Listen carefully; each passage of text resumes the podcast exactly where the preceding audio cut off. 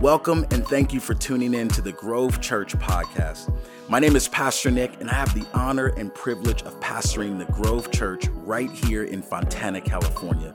Here at the Grove, our vision is to see our community grow closer to Christ, be givers like Christ, and reintroduce the lost to Christ. And my prayer is that as you listen to this message, you will be encouraged, you'll grow a little in your faith, and you wouldn't just hear the word, but you would become a doer of the word. But I wouldn't just stop there. I encourage you to share this message with your friends, family, co-workers, neighbors, and anyone else you can think of. And after you do that, follow us on social media and visit our website at yourgrovechurch.org to learn more about who we are as a ministry and how you can get involved and plugged in right here at the Grove. I'm excited for you to hear this message. I can't wait. So get your notes ready and let's dive all the way in together.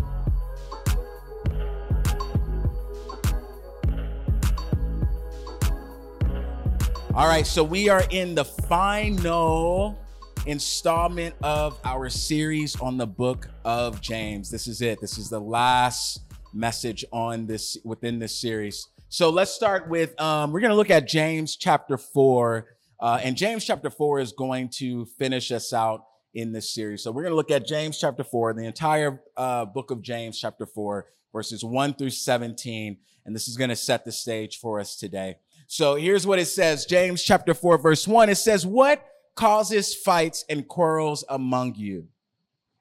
Don't they come from your desires that battle within us or you?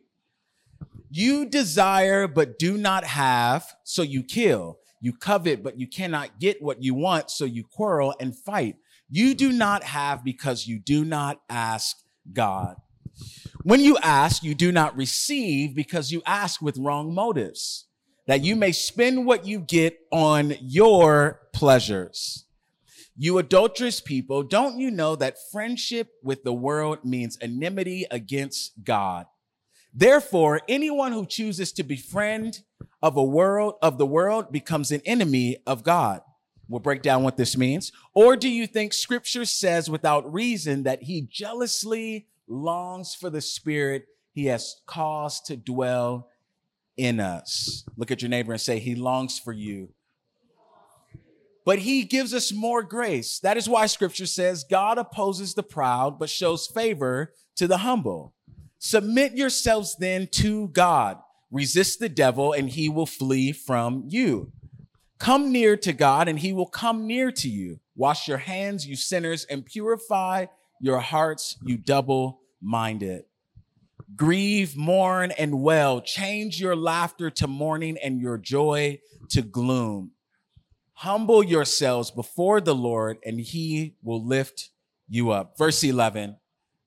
Brothers and sisters, do not slander one another. Anyone who speaks against a brother or sister or judges them speaks against the law and judges it. When you judge the law, you are not keeping it, but sitting in judgment on it. There is only one lawgiver and judge, the, the one who is able to save and destroy. Um, there is a very well-known prophet named Tupac Shakur who says, only God can judge me, right? Look at your neighbor and say, only God can judge me. but you, who are you to judge your neighbor? Look at your neighbor and say, who are you? There's another well-known prophet named Andre Andrew Caldwell who says, "Who are me to judge? Who are me to judge?" Verse 13. Now listen, you who say today or tomorrow we will go to this or that city, spend a year there, carry on business and make money. Why? You do not even know what will happen tomorrow. What is your life? You are a mist that appears for a little while and then vanishes. Instead, you ought to say, if it is the Lord's will, we will live and do this or that. Verse 16. As it is, you boast in your arrogant schemes. All such boasting is evil. If anyone then knows the good they ought to do and doesn't do it, it is sin for them. This is James chapter 4. Lord, we thank you for this scripture. We thank you for your word. Lord, I pray that this message, the last installment in this series, just continues to fortify us, continues to solidify this word. And Lord, I pray that we wouldn't just hear it, but we would be doers of this word. In Jesus' name we pray. Amen. So, in this final installment on the series, we are talking about submitting ourselves to God.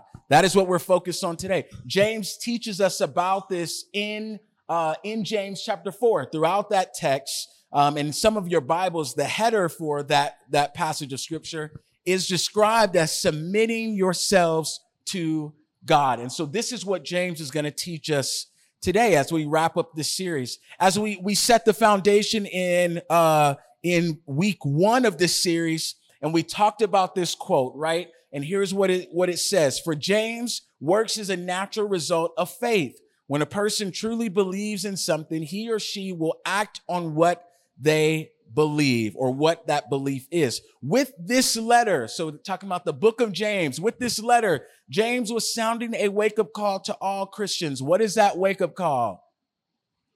Get your life in line with what you believe. That is the wake up call that James is trying to give all of us as believers. Get your life in line with what you believe. And so throughout this series, we've also learned something very important about the book of James. And it is that James focuses on the word trials, right? Or in the Greek, peirasmos, which means to test, to try, or to prove. This is all stuff we learned in part one of this series. And James ultimately is coming to teach us that trials are meant to make us stronger. And our willingness to go through these trials and to fight and to persevere and, and not give in, our willingness to do all of these things and allow our faith to be tested proves that we don't just have some surface level type of faith, but we have faith that is authenticated right? We have faith that is proven. We have faith that is tested, that has gone through the fire and has proven to be real faith.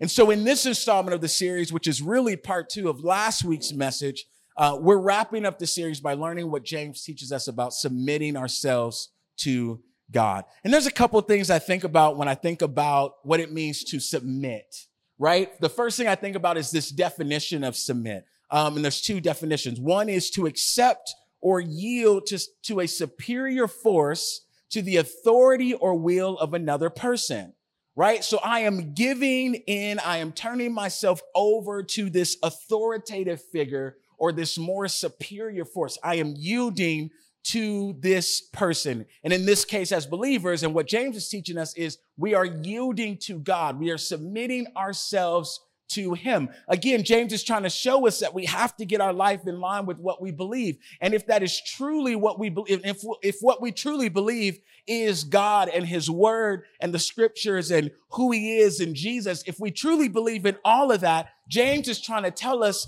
that we have to accept and yield to this superior God. We have to accept and yield to the authority of Jesus Christ and God himself. The other definition of submit is to present to a person or body for consideration or judgment. So I am submitting something and I want you to judge it. in other words, what James is trying to teach us with that part of the definition is I am giving, I am submitting my life over to God and I want God to judge my life.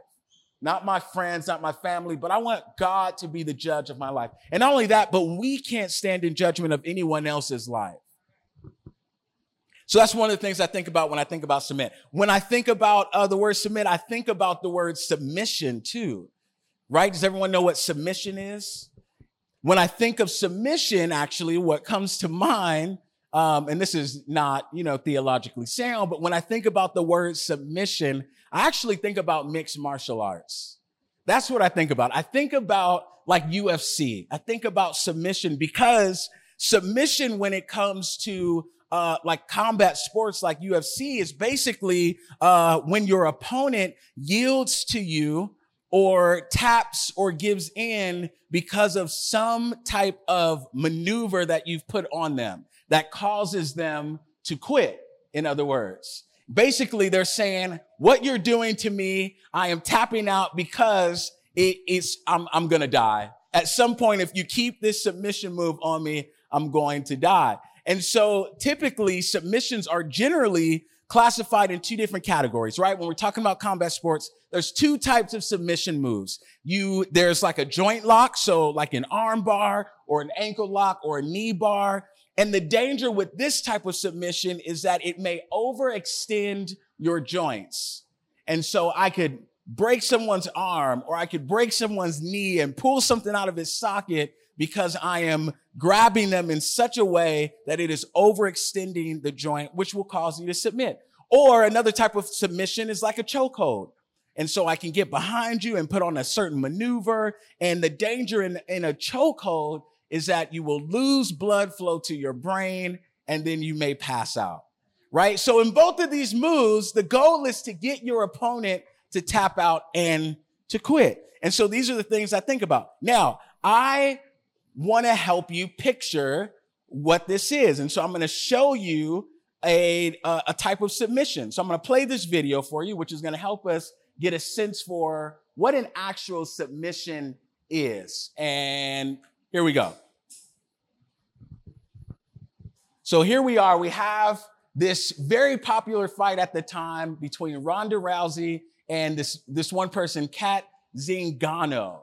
And so watch this. This is the quickest submission for women in UFC history.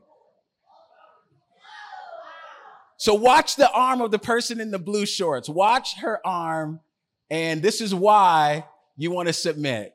So essentially, if she keeps the move going, she will break this person's arm out of the socket. And that's that. You may not be able to use that arm anymore. So the person in the white, Cat Zingano, uh, appropriately does what is called taps out.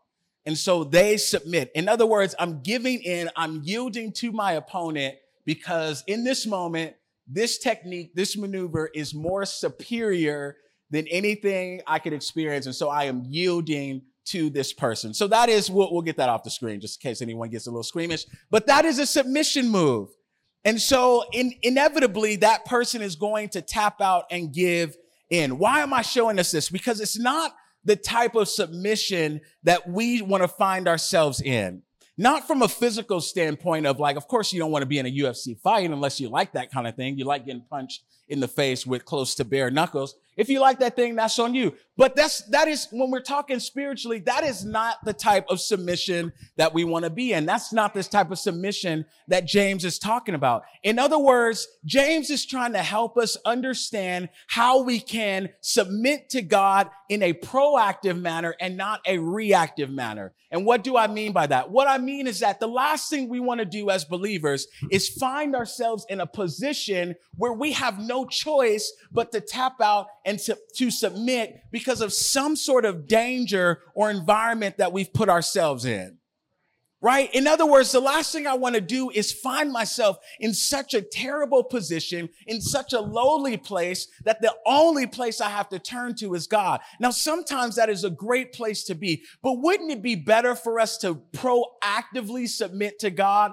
than to find ourselves being beat up and in danger and, and in difficult situations because we have gone against what God's word has said and now we have no other choice? Or would we rather want to proactively at this age of our lives submit ourselves to God proactively. In other words, I'm demonstrating faith when I am proactive in my submission. So I'm not waiting for things to get so bad that, okay, now I'm going to call on God. No, it's in the good times. It's in the bad times. I'm going to call on God and I'm going to submit myself to God. So the last thing we want to do is find ourselves in a position where we have to tap out. But instead, we want to be proactive when it comes to God. We don't want to be in a position where, where we're so lost or so broken because of the mistakes that we've made that we put ourselves through unnecessary situations. That's not the position that we want to be in. We don't want to leave ourselves in such a poor condition that, that God never intended for us to experience. And so James is trying to help us before we get to that point, submit our lives to God. So James' message to us is, is on this topic of submission, but it's all about being proactive. It's not reactive, right? When we're reactive to something, we are acting in response to a situation rather than creating or controlling it. So when we are reactively submitting to God, that means we found ourselves in a position that we are, we can't control. We haven't created a good environment for ourselves. And so we have nowhere else to turn except for God. And God is not looking for us to be, He's not looking to be the last option for us. When we find ourselves in danger or we find ourselves in this, God is not looking for us to be the last resort. He's looking for us to be the first choice. And so we want to be proactive. And when we're proactive, we are creating or controlling a situation by causing something to happen rather than responding to it after it has happened. So on one end, it is us taking control of our lives in the situation and saying, God, I'm going to submit to you. I'm going to give you everything that I have. And not as a result of, God, I'm broken and I've gotten myself in this position and I have nowhere else to go. But it's all about being proactive in submitting our lives to God. So James shows us a few things and how do we submit ourselves to God? How do we put ourselves in that position? Here's the first thing that James teaches us. He tells us to submit our desires and requests to God. That's what he's showing us. Submit our desires and requests to God. That's the first thing he shows us.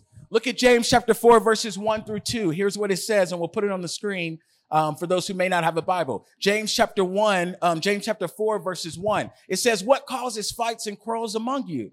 Don't you, don't they come from your desires that battle within you?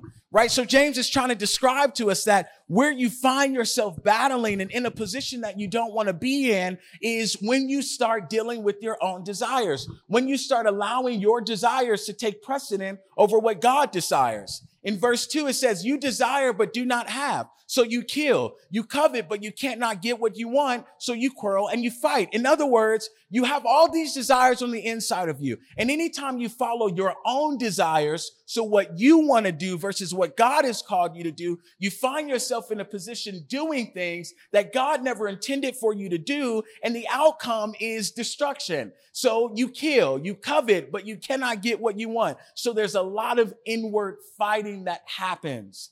You do not have because you do not ask God. And so what James is trying to show us is that when I submit my desires, and my request to God. And I'm asking God for these things, not taking matters into my own hand. When I am following his desires, not creating my own desires. When I am following those things, when I am submitting my desires and my requests to God, that is when things begin to happen for me. The conflict within us between our, is actually between our sinful desires uh, for pleasure and the desire for God's will. So we're always going to have this infighting. We're always going to experience this, man, here's what I want to do, but here's what God wants me to do. And unfortunately, as even as Christians, we, we tend to choose what we want to do as opposed to what God wants, wants us to do. And then we find ourselves in a position where we're asking, Oh God, why? Why am I in this position? Why am I doing, why am I doing this? Why is this happening? Instead of going back and asking ourselves the question, why did I choose my desires over God's desires? We forget that doing God's will is in fact pleasureful to us as believers. Here we are thinking that, oh, if I do what I want to do and I do what I get to do, it, man, I'm, I'm going to have all of these pleasures. I'm going to feel great. And all these things that I want are going to come to pass because I am making it happen for myself. Forgetting that actually doing God's will is the perfect place for us to be. There's no better place for us to be than in God's will. And what does it mean to be in God's will? That means doing what God has called you to do. That means doing the purposes that God has planned for you long before you were even born. Doing those things will produce pleasures for us. So James is trying to help us get ahead of this by telling us that what we desire will lead to more inward conflict. What you desire and doing what you desire will lead to more conflict. Never do you, do you, uh, do what you want to do and feel 100% satisfied by doing that. You will always have a moment where you start to feel like, man, I'm doing what I set out to do and I'm accomplishing all these great goals, but I'm still left unsatisfied. So for instance, we'll complain about, you know, people who are not particularly great people by way of their actions, right? So we'll see certain figures in, in pop culture and we'll ask ourselves the question, why is this person rich? Or why does this person have money? This person is a bad person. But yet suicide rates for people who are rich are probably the highest ever because they are unsatisfied with these material things. They are unsatisfied by, you know, fulfilling their own desires and they will always be in search of something bigger than themselves. Anytime you set out to do what you want to do as opposed to what God wants you to do, you will always be in search of something bigger than yourself. You will never feel that sense of fulfillment. Maybe temporarily, maybe temporarily you will feel satisfied. But in the long run, and life is about the long run, you want to feel the ultimate pleasure and satisfaction. And that comes from doing what God has called us to do. And so how do we focus on what God wants for us and not what we want for ourselves? David shows us this in Psalms chapter 37, verses three through four. Here's what it says. It says, trust in the Lord and do good. Dwell in the land and enjoy safe pasture. Take delight in the Lord and he will give you the desires of your heart. And so the first thing David is teaching us is listen, trust in the Lord. If you're going to do what God has called you to do, it requires you to trust him. It's all about faith, right? Because I have to trust that what I'm hearing, not what I'm seeing, and not having all these clear directions, I have to trust that the way that I'm going, because it is supported by God and God's word, I have to trust that and walk in that direction, even though it feels like I only have parts of the information. So I've got to trust in the Lord. If I'm going to do God's will, I have to trust him that he's leading me into all that is good. And so I have to trust him. Dwell in the land and enjoy safe pasture. I have to be committed to him, not anything else, not my own wills, not my own desires, but I've got to be committed to him. I have to take delight in the Lord. I have to, I have to want to be in his presence. If I'm going to take delight in the Lord, I have to want to be around him. I have to want to spend time with him. I have to want to read his word. I have to want to pray. I have to want to come to church. I have to take delight in the Lord. And it means spending time around him, his presence, wanting to get more of him, more of his spirit in my life, more of, more, even in the moments when I think it's, it's, it's less important, even in the moments when I feel like, you know, it's like those moments when you're in the restroom. It's like all of those moments can turn into prayer moments. When I'm walking into work, it can turn into a prayer moment. I've got to take delight in the Lord. And when I do those things, when I'm trusting in him, when I'm taking in delight in him and spending time with him, then he gives me the desires of my heart. It starts with our dependence on the Lord and being more than content, but taking pleasure in knowing him for ourselves. Not just in knowing of him, but knowing him for myself. And that only comes with spending time with him. From there, our desires should align with God's will for our lives. More than that, God will give you the things that you desire.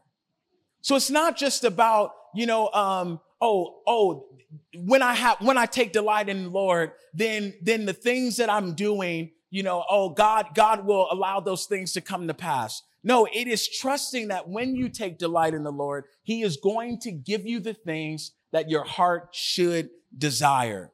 And when he gives you the things that your heart should desire and you are faithful to doing those things, that is when God fulfills his plans in your life.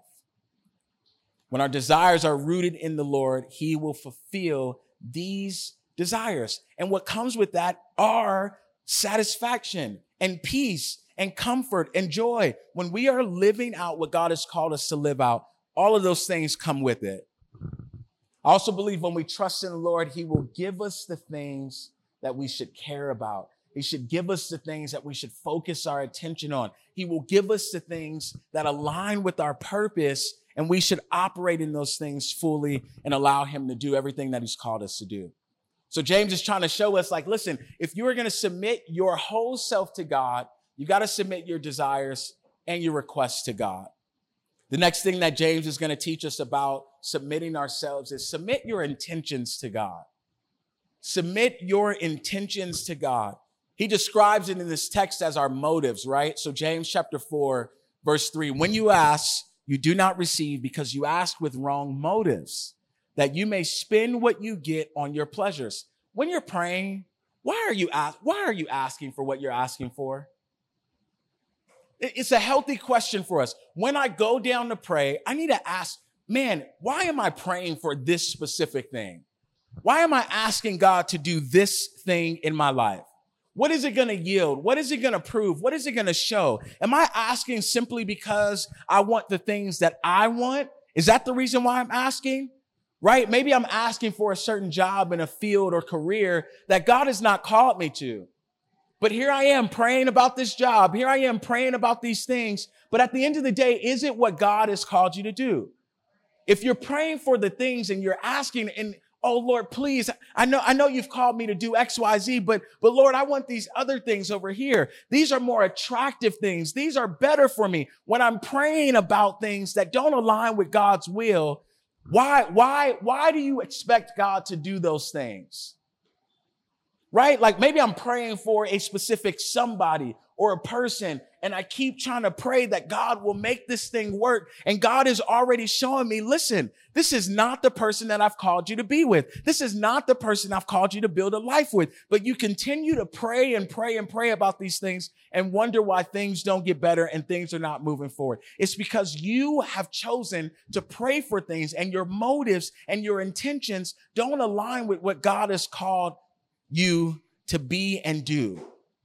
There's a great quote about, um, about praying, uh, and, it, and it goes like this. It says, if all of your prayers were answered, would it change your world or would it change the world?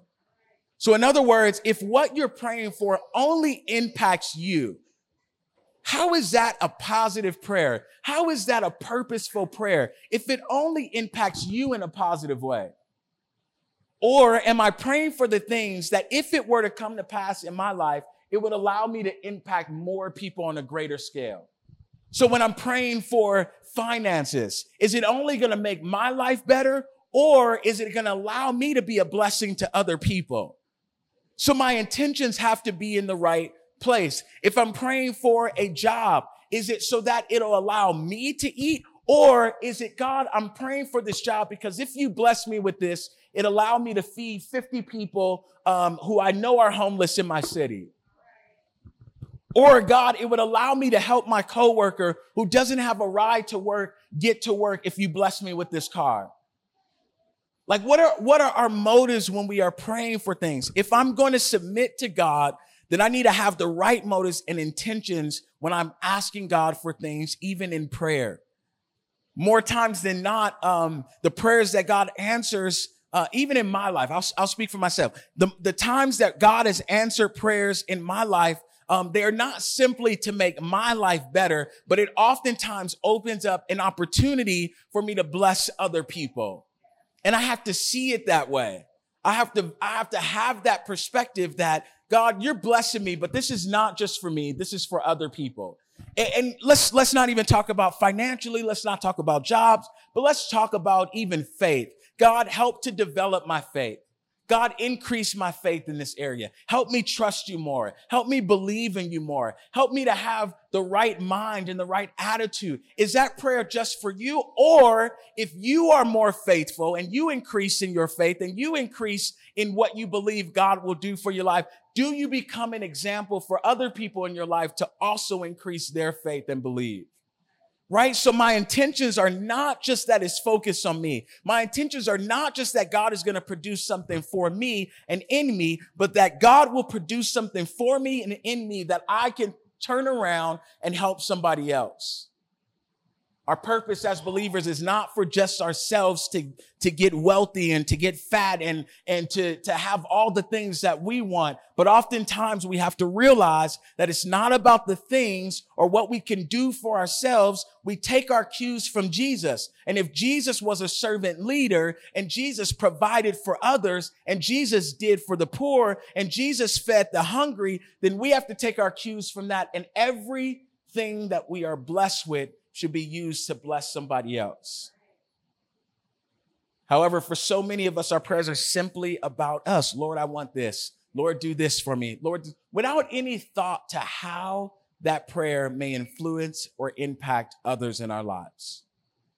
So ask yourself a bit of homework. Ask yourself, am I praying for the wrong things? Instead of praying for the things I want, we should be praying for God to reveal his will for us for that day. God, what do you want me to do today? Who do you want me to talk to?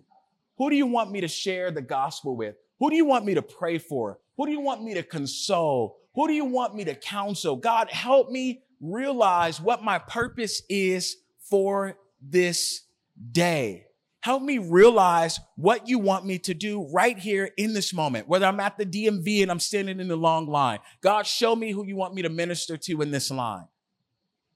Whether I'm, I'm starting a new job, God, show me who you want me to minister to on this job. Even for the current job that I have, one of the things that I remember God saying to me, um, because the job I was in prior, I was so, so focused on promotion and promotion and climbing this corporate ladder and, and, and God helped me get this and God helped me get that. And I remember, um, when I no longer had that job, which was predominantly focused on everything that I wanted, I remember stepping into this new job and God saying, okay, I don't want you to ask for anything. Don't ask for a promotion. Don't ask for opportunities. And I remember saying, okay, God, you blessed me with this job. You've called me to this place. So show me what you want me to do. And I remember the one time that I did ask for something, I got shut down. And I really was just asking for overtime. And they were like, nope, maybe next time. And it was like, oh, shoot, dang it. You did say don't ask for anything. And the moment that I started taking those things to heart and not asking for anything, all of the promotions, all of the opportunities, the, those doors started to open automatically. I didn't have to do anything. I didn't have to push it open. All I had to do was walk in to what God was calling me to walk into. And slowly but surely, God started to reveal to me what my purpose was in that place. And I end up in this position where I have the opportunity to influence and impact certain rooms and conversations for good. I get to be in a space which can, can oftentimes dictates someone's career or someone's career trajectory. And I get to be in the room where decisions are made where I can infuse the gospel and people don't even know it. Where I get to infuse a little bit of Jesus, a little bit of the scripture in my conversations, in the way that I treat people, in the way that I make decisions, and people have no clue. But it's all based on the fact that I prayed for these moments. God, help me. Show me what you want me to do. Who do you want me to impact? And I say it today that I probably minister to people more at work than I do outside. And so I've got, all of us have to have this mindset that what I pray for and what I'm asking God to do in my life, man, I've got to be focused on how it impacts and influences other people. Here's a quote about this. It says, oftentimes the reason God does not supply what a person desires is simply that he knows it would not benefit that person. God is not obliged to answer our prayers in the affirmative. He will not act in ways that are contrary to his will.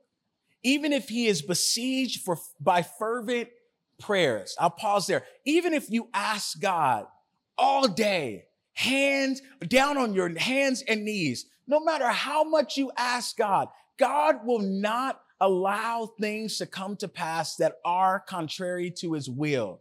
God is not going to do something that goes against his scripture. God is not going to do something that goes against his word. God is not going to give you something that he has not already purposed for you. So when you have those moments where you're praying for something and you don't see it coming to pass and you have the tendency to get frustrated about it or upset about it all you have to think is God is not allowing this thing to happen for me because he's either got something greater for me or it's just not in his will right now. And the quote continues, says, anytime we seek to further our personal pleasures through prayer, we are asking amiss. In prayer, God does not bow to our will. Instead, we submit to his good will for our lives. So our intentions and our motives have to be in the right place. We should be praying, God, what, what do you want for my life? God, what are you looking for from me? How can I help? How can I, what can I do for you as opposed to always asking for what we, what we want from God? So we've got to submit our intentions to God. Here's the next thing that James teaches us. We got to submit our relationships to God as well. We've got to submit our relationships to God. Uh, James chapter 4, verses 4 through 5. You adulterous people, don't you know that friendship with the world means enmity against God? And that's just a fancy way of saying, don't you know that if you want to become friends with the world, if you want to do all these worldly things, then when you, when those things happen, you become an enemy of God. When you go against what God has called for you and what God wants you to do, you become an enemy of God.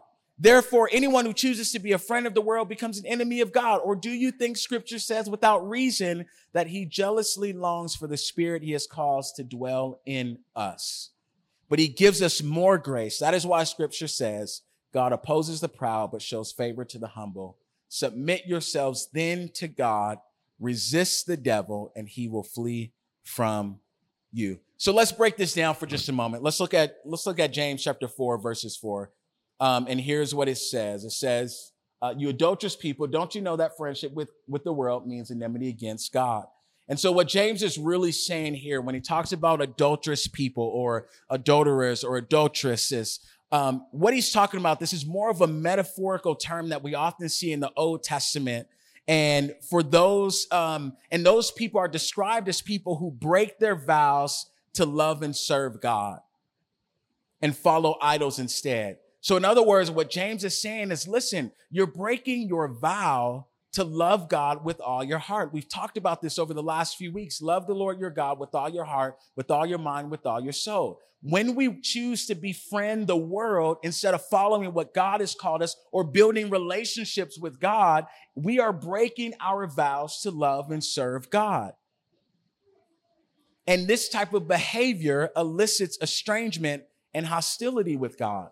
So when I choose to be a, to become a friend of the world and not God, what I am doing is I am becoming estranged from God. What I am doing is I'm creating hostility between myself and God. What I'm doing is I'm creating a contentious relationship with God because I'm choosing to follow what the world wants and do what the world wants as opposed to trusting God and being in close relationship with God. Scripture reminds us to not be conformed to this world, but have a renewed mind, which means my focus is not on things of this world, but my focus is on building a strong relationship and foundation with God. So James is trying to remind us that these types of people, when we do these things, we are breaking a vow with God. The next thing that we see is that James describes in verses eight uh, in, in James chapter 4, verse 8. Here's what he says. He says, Come near to God and he will come near to you. This is relationship. Wash your hands, you sinners, and purify your hearts, you double minded. And so, what James is describing here, a double minded person attempts to hold God and the world at the same time. And so, what he's saying is that you can't do both. Here you are trying to be friends with the world, trying to be friends with God, but you can't do both. And so what he says is come near to God instead. And when you come near to God, he will come near to you. Purify your hearts, you who are double minded. So leave the world behind. It is not a necessity for us to have deep relationships with the world, but our relationship should first and foremost be with God. I've got to be in close relationship with God. If I'm going to submit my entire being to Him, I have to be in close relationship with God. Now, does this mean that I can't have friends who, who, who, who don't come to church? Does this mean that I have friends who aren't Christians? Again, if we go back to the last point about my intentions, what are your intentions of remaining friends with that person? Is it because you want to help them get closer to God? Or is it that you, you just like this side of them? Oh, this is just a nice person. Oh, we've been friends for this long. Or is it that I, my motives and the purpose for me befriending these people is because I want to help them experience God in the way that I have? What, what James is trying to describe is that priority number one should be our relationships to God.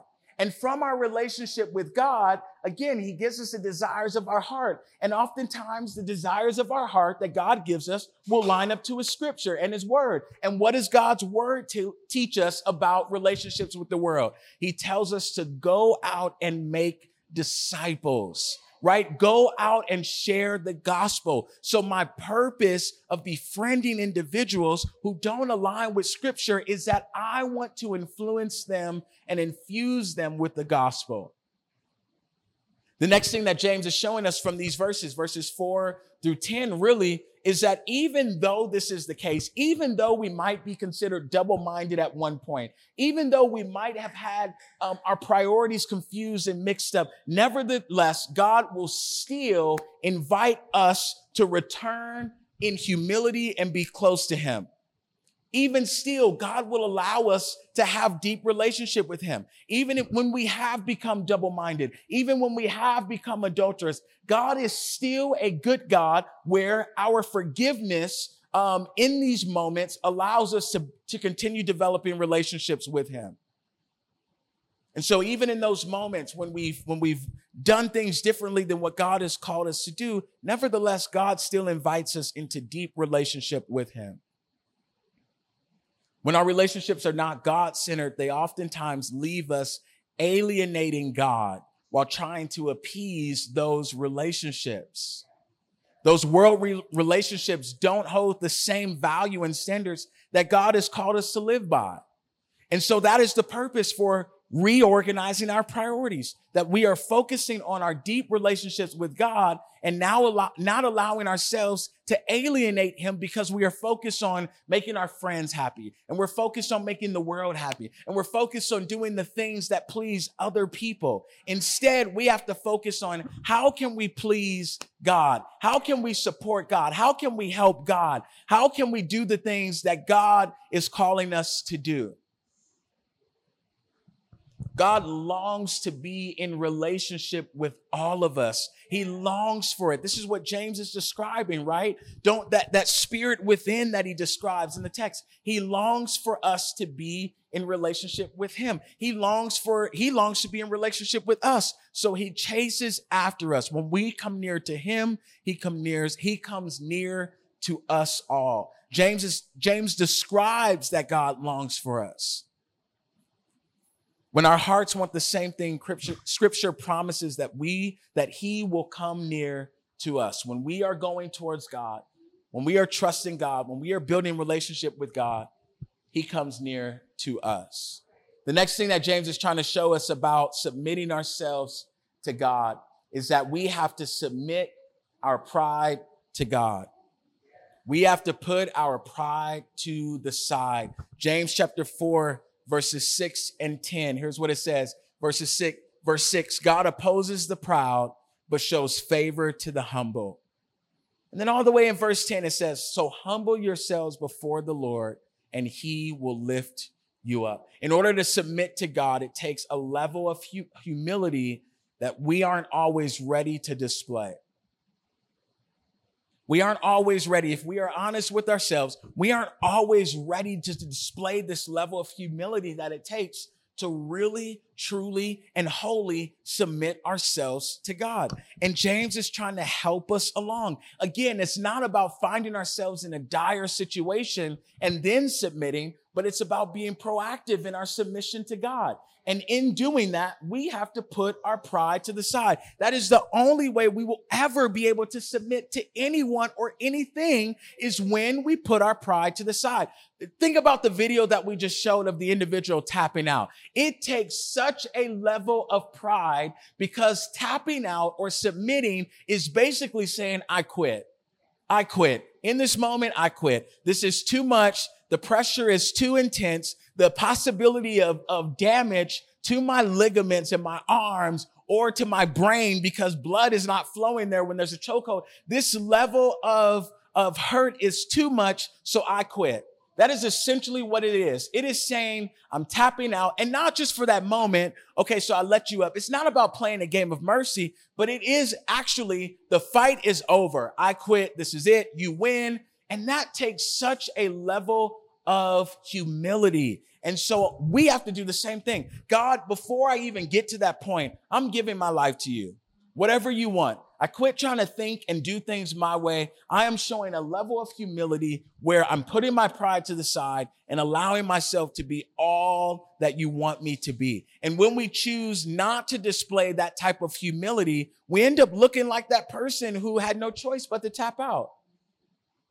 That's, that's oftentimes what happens is that we are so prideful and we want to do things our way. And I'll speak for myself. I've been so prideful at times and wanting to do things my own way that I found myself in situations where I've had no choice but to tap out. And it's a lesson learned in that moment, but it's also a reminder that I shouldn't wait until those moments, but I need to be putting my pride to the side anyway and allowing God to get the best from me. Pride does not lead to success. In case anyone was confused or misunderstood, pride does not lead to success. Pride ultimately leads to destruction, which leads to you being humbled involuntarily. And the last thing you want is to be is, is to be humbled involuntarily, to be put in a situation where you have no choice but to bow down, where you have no choice but to tap out. That is the last thing that people want. And this is an important point that James includes in this text because it's hard to submit to anyone when you have not first, first gotten over yourself. It's hard to submit to God when you have not gotten over yourself. And so it takes a level of humility to do that. From a spiritual perspective, when we are prideful, God opposes that type of behavior. I mean, not just God doesn't like it, but he opposes that behavior, which means that in our moments of demonstrating such a level of pride, it turns into a fight between God and ourselves. And I don't know if you realize or recognize this, but the God we're talking about created the heavens and the earth. The God we're talking about created you, which means you are effectively subject to God, which means no matter how much you fight, no matter how much you push, you will never win. Look at your neighbor and say, You will never win against God. You will never win against God. And so we have to demonstrate a level of humility that says, God, I'm all yours, whatever you want. If we're going to submit ourselves to God, we have to abandon our selfish pride and put all that stuff to side. Practically speaking, we can start asking God what he wants and then being obedient to what he says. Right? So, so where can I start to put my pride aside? Maybe you're in there and you're like, ah, like, yeah, that's me. I oftentimes have to have it my way. It's my way or the highway. Or, or I have to be in control. It's, it, I'm in control or nobody's in control. If that is you, then one of the places that you can start to submit yourself to God is praying, God, what do you want?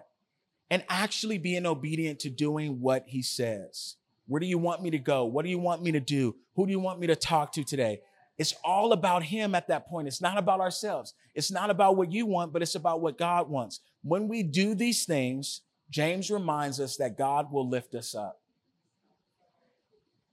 Right? When I when I am exercising humility, God will lift me up. Matthew chapter 23 verse 12 makes it very simple. For those who exalt themselves will be humbled, and those who humble themselves will be exalted. And so God is just ready to raise us up and lift us up and push us forward when we've when we've submitted to him and we've given ourselves to him. And so James is showing us we've got to submit our pride to God. The next thing he shows us, last two things, submit your words and thoughts to God. Submit your words and thoughts to God. And I won't spend a whole time, a whole lot of time on this point because it's pretty clear that my words, my thoughts, all of that coming from my heart, I've got to submit every part of my being, who I am, my mind, my soul, my body, all of that has to be in submission to God. And when I do those things, my words, my thoughts align with what is happening in my heart. If my heart is not aligned to God, then what comes out of my mouth, what I think, will not be aligned to God.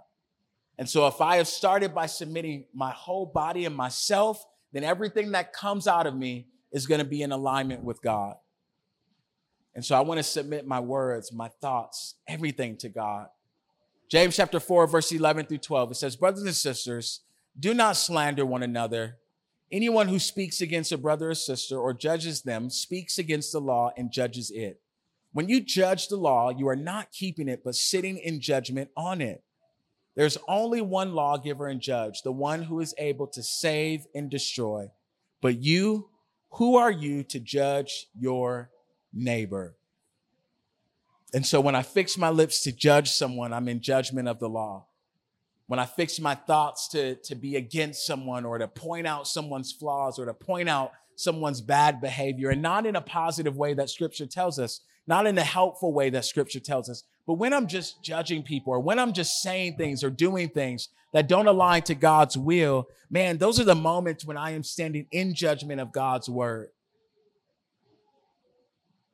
Here's a, here's a quote that I really love. It says, when you fix your thoughts on God, God fixes your thoughts. When you fix your thoughts on God, when I'm focusing my attention and my heart and my thoughts and my words on God, God fixes my thoughts. It goes back to the point of God giving us the things that our heart desires. And so I want to make sure that all of that, all of my actions are in alignment with his will. And when it comes to our thoughts, the scripture that comes to mind is found in Second Corinthians chapter 10, verse 5. It says, We destroy arguments and every lofty, lofty opinion raised against the knowledge of God and take every thought captive to obey Christ. Look at your neighbor say, take your thoughts captive and make them obey Christ. In other words, as I'm thinking things that don't please God, I am pulling those things down. I am taking them captive and I am, I am now changing those thoughts to be focused on the things that God wants me to be focused on. I am taking those thoughts captive. I am taking them captive and I am making them, I am submitting them and making them uh, subjective to the word of God. I am taking those thoughts out of the air. I'm putting them in a safe box. I am locking it. I'm throwing the key away and I am choosing to focus on the things that God has called me to focus on. I am choosing to take those thoughts captive. And, and other translations say, make them obedient to Christ make them obedient to God. So I'm taking those thoughts and I am making them obedient to Christ. I am putting them in alignment with scripture and what God says. And I'm not allowing those thoughts to be intrusive. I'm not allowing those thoughts to create what I, what I feel and what I say and what I do. But I'm taking those thoughts that don't please God and I am making them obedient to the word of God. Another, another scripture that's really important for this is Isaiah chapter 26, verse 3. It says, You keep him in perfect peace whose mind is stayed on you because he trusts in you. So when our minds are stayed on God, when they are submitted to him, he keeps us in perfect peace. What better place to be in than in perfect peace? And so I've got to take my thoughts, my words and my thoughts, and I've got to make them submissive to God. And then the last thing that James is showing us from James chapter 4 submit your future to God. Submit your future to God. This is all about your outlook. This is all about your outlook. This is all about where you're going. This is all about what you're saying to yourself about the next step in your life. Here's what James chapter 4 verse 13 through 17 says. It says, now listen, you who say today or tomorrow we will go to this or that city, spend a year there, carry on business and make money. Why? You do not even know what will happen tomorrow. What is your life? You are a mist that appears for a little while and then vanishes. And so James tells us instead, you ought to say, if it is the Lord's will, we will live and do this or that. As it is, you boast in your arrogant schemes. All such boasting is evil. If anyone then knows the good they ought to do and doesn't do it, it is sin for them. And so we have to submit our futures to God. This idea of planning, it is not that planning is bad.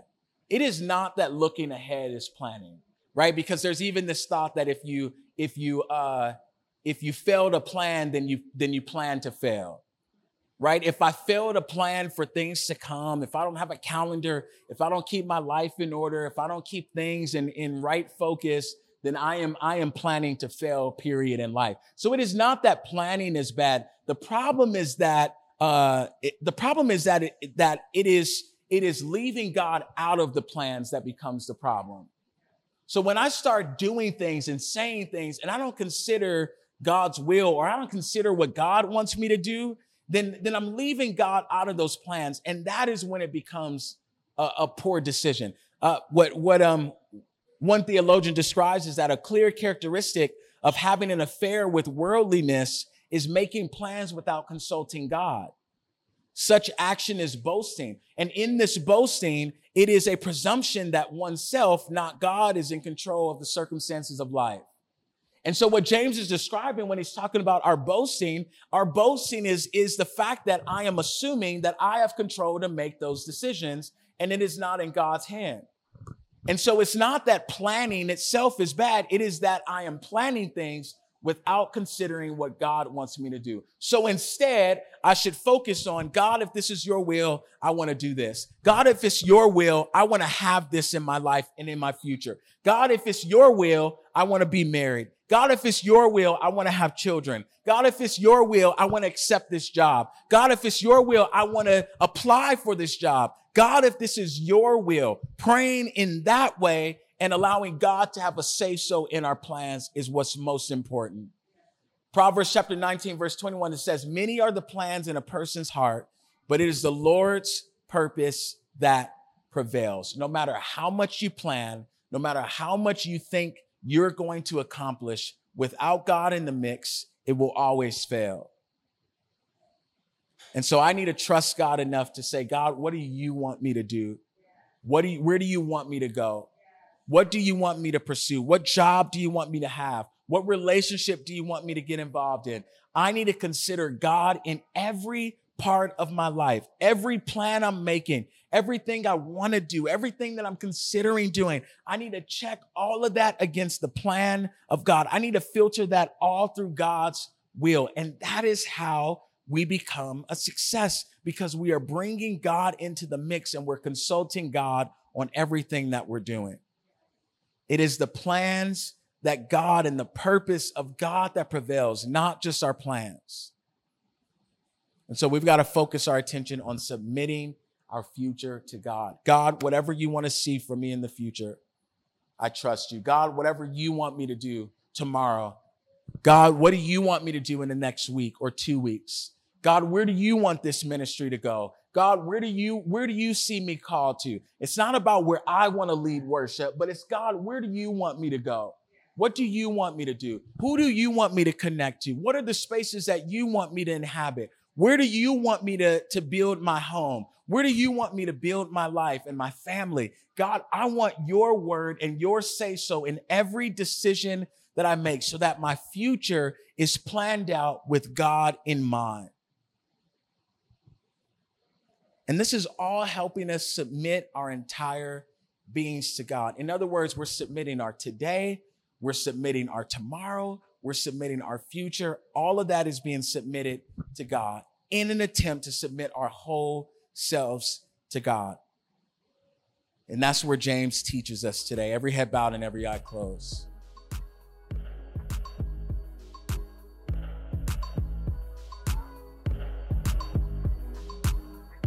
Thank you for tuning in to today's message. I hope it blessed you and pray that whatever you take away today gets sown deep into your heart and you apply it to your day to day life. If it was as good to you as it was good to me, please share this message with someone and let's continue to grow together. Part of our vision here at The Grove is to be givers like Christ. If you were blessed by today's message and you want to partner with us in your giving, all you have to do is text give to 844 831 4106 or visit yourgrovechurch.org slash give. If you're looking for a community to be a part of, we would love for you to call the Grove Church home. And to get connected to us, you can simply text GO to 844 813 5747 or shoot us a DM on one of our social media platforms. I pray blessings over you wherever you are and wherever you go, and can't wait for you to join us next time. Peace.